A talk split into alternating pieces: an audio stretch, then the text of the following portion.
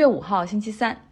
我知道很多朋友是在什么小宇宙、喜马拉雅、Podcast 上听节目哈。我只想说，如果你只在这些上面的话，那你就错过了太多。比如说，我在二零二一年最后几天发了一个年终总结的音频版，然后国际大事纵览那些平台上就都没有，不是我不想发，而发了发不出去哈。还有包括我们读书俱乐部里面的很多干货的分享，还有我生活中的一些出去玩的视频。如果你希望能够看到这些的话，或者听到这些不错过一集的话，希望还是找到微信公号张奥同学。今天的新闻，我们先从疫情说起吧。昨天我在听《纽约时报》的那个 podcast The Daily，然后做运动的时候，就是越听越害怕，开始修正自己对变异病毒 Omicron 的怠慢的态度。我之前一直都说，美国其实有一种希望用 Omicron 来实现群体免疫，因为这个并不严重的病情可以让人得上以后反倒增加体内的抵抗力，未来呢可以去抵御其他的 COVID-19 的变异病毒。但是昨天听那个《纽约时报》的记者是说，当然这种情况是最终最好的结果，但是这个达到这个最终最好的过程之中，可能会有很多的 suffering，很多的 death，很多的死亡和挣扎。毕竟一旦得病的人总数基数上去了，那重症的比例再低，还是会有不小的伤害。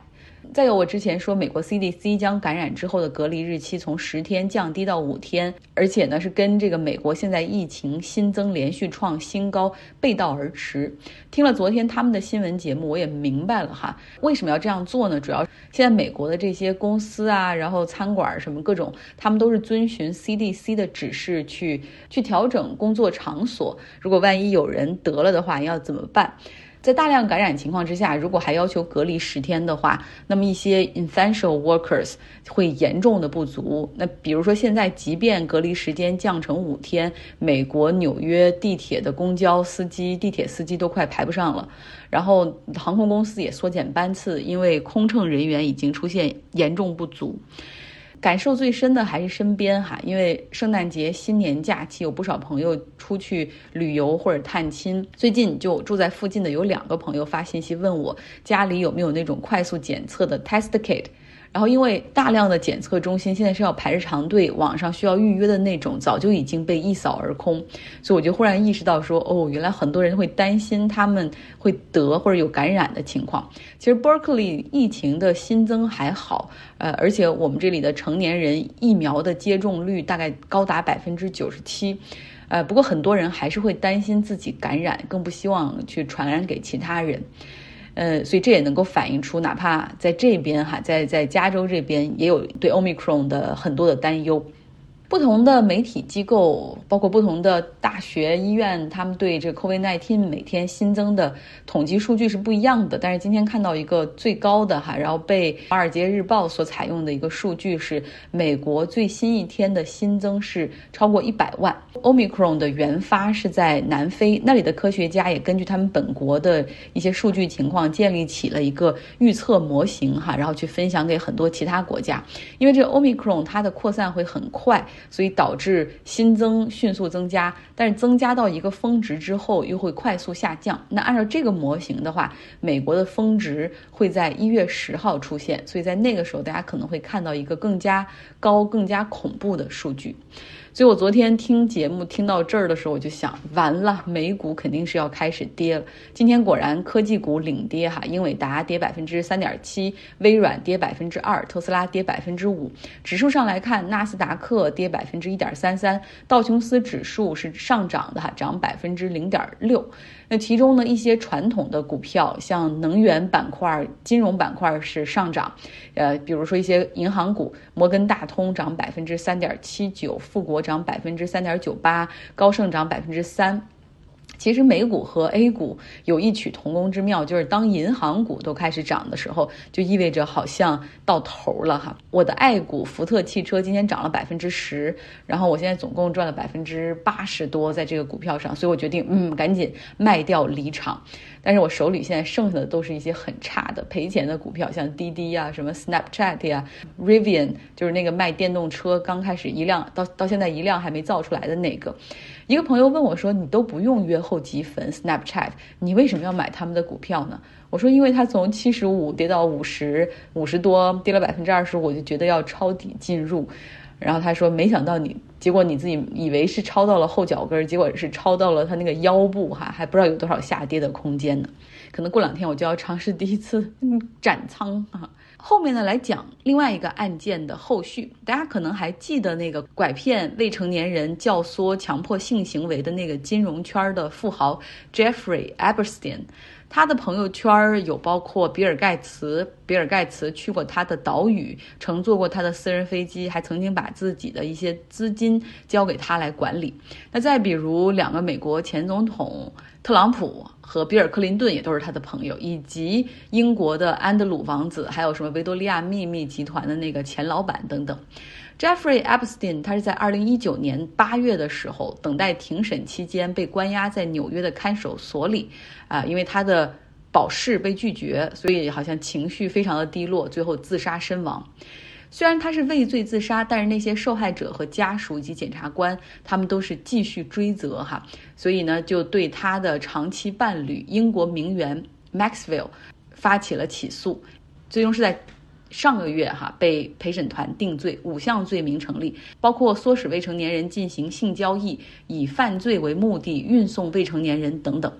Epstein 和 Maxwell 他的做法，我们之前也花过一期很长篇的节目去讲。比如说这个 Maxwell，他有时候就会开车在路上去物色年轻女孩，然后邀请他们来家里参加派对，然后或者呢是说为哪个。品牌挑选模特，比如说维多利亚秘密等等，之后又说他们和 Epstein 发生性行为，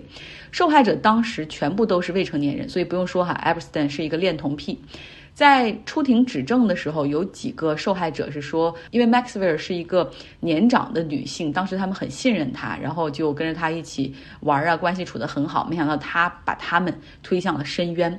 那 Maxwell 在整个庭审的过程之中，他始终不认罪哈，然后甚至他和他的家人都认为说，检方是因为 Epstein 已经自杀了，检方非要找一个替罪羊，然后就要拿他，呃，然后就要硬把他往这个角色上推等等。不过铁证如山，最后还是陪审团给他五项罪名成立。法官目前呢正在对他的这成立的这些罪名进行量刑，他会面临可能最高六十五年的监禁。当然了，他也不是我们今天的主角。今天的主角是英国女王伊丽莎白二世的二儿子安德鲁王子，他是否会被引渡到美国起诉呢 e v e r s t a n 的案件有一个受害者叫 Virginia，她说自己在十七岁的时候受到了安德鲁王子的性侵，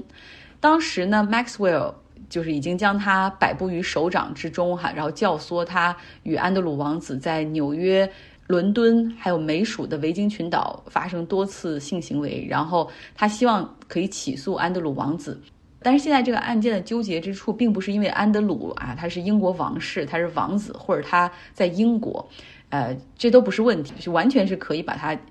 引渡到美国，然后对簿公堂。这个案件目前纠结的点就是在于 Jeffrey Epstein，他在二零零九年的时候和 Virginia 达成了一份和解协议，当时他给了 Virginia 五十万美元作为赔偿，以换取 Virginia 未来不能够去针对他或者任何其他参与者进行起诉。那这是一个有法律效应的 settlement agreement。那目前纽约法院正在对这个举行听证会，法官会决定哈这份和解协议是否可以让安德鲁王子免于起诉。我昨天看到这个时候就想说，你看明知道这个案件有问题，对吧？然后这个和解书。它虽然有法律效益，但是现在 Epstein 已经死了，它还有法律效力吗？当然，我想这个事儿太简单了哈。当然，法治社会它还是会尊重已经双方签了字、形成契约的这个合同条款。那来讲讲这个中间的故事。Virginia 她出生在一个问题家庭，然后从小就是四处搬家，然后后来还被送到了寄宿家庭，有的时候是流落街头。很早她就走入了社会。她见到 Maxwell 的时候只有十五六岁，当时她在特朗普的海湖庄园里面就是做那种水疗啊、SPA 那种按摩师。当时 Maxwell 发现 Virginia 在看一本 SPA 按摩的书，然后就开始聊起来，跟他攀谈起来，说啊，他对按摩很有兴趣啊，然后说之后还可以给他介绍这个非常好的啊私人客户等等，所以就这样把他介绍给了 Epstein 去做他的私人按摩师。然后后来呢，又把他我带引号的哈转赠给了安德鲁王子以及其他的，比如说有律师或者其他的这种人，然后去做陪同，然后逼他与他们发生性关系。大概一两年之后 a b e r s t o n 送 Virginia 去呃泰国的按摩学院去学习。那在泰国期间，Virginia 认识了在那儿的。一个澳大利亚的武术教练 Robert，然后两个人迅速的就坠入爱河，然后结婚。这个时候呢，Virginia 就告诉 Epstein 和 Maxwell 说，他不会再回美国了，你们也不要再联系我了。他们一起搬到了澳大利亚去生活，哈，就过着平静的生活。他再也不想回到那片，呃，肮脏的、令他伤心的土地上。那直到二零零五年，当时呢，佛罗里达棕榈滩的警局开始和他联系，就是因为棕榈滩的警局收到了几个未成年女孩对 Eberstein 的这个性侵指控。那后来呢，Maxwell 和 Epstein 也又找到了这个 Virginia，希望他能够守口如瓶等等。那后来这个案件的审理，哈，我们都知道情况，因为 Epstein 很有钱，他雇了超级豪华的律师团队，达成了非常好的认罪条款，然后和受害者一一进行了和解，同时呢，无需坐牢，然后是一个非常宽松的假释状态。就他那种假释的状态是，不仅可以从佛罗里达飞到纽约去工作，然后甚至还可以飞出美国本土去什么维京群岛度假等等。和 Virginia 签署的和解协议就属于当时的其中一份儿。那安德鲁王子的律师他把这个和解协议提出，然后向法院施压，就是认为安德鲁不应该被 Virginia 起诉啊，那个和解协议可以免除任何的法律风险。那当然了，他自己的对外口径也是一直不记得有 Virginia 这个人，尽管他们俩是有比较亲密的照片为证。之前呢。纽约法院庭审 Maxwell 的时候，公众和检方一再呼吁安德鲁王子可以来到美国出庭作证，哈，然后阐明他这个角度的真相，但是他从来都没有回应过。看吧，看这个纽约的法官到底怎么样去裁决，也许有机会哈，这安德鲁被引渡到美国对簿公堂，看看他到时候怎么说。希望正义虽然迟到哈，但不会缺席。好了，这就是今天的节目，希望你有一个愉快的周三。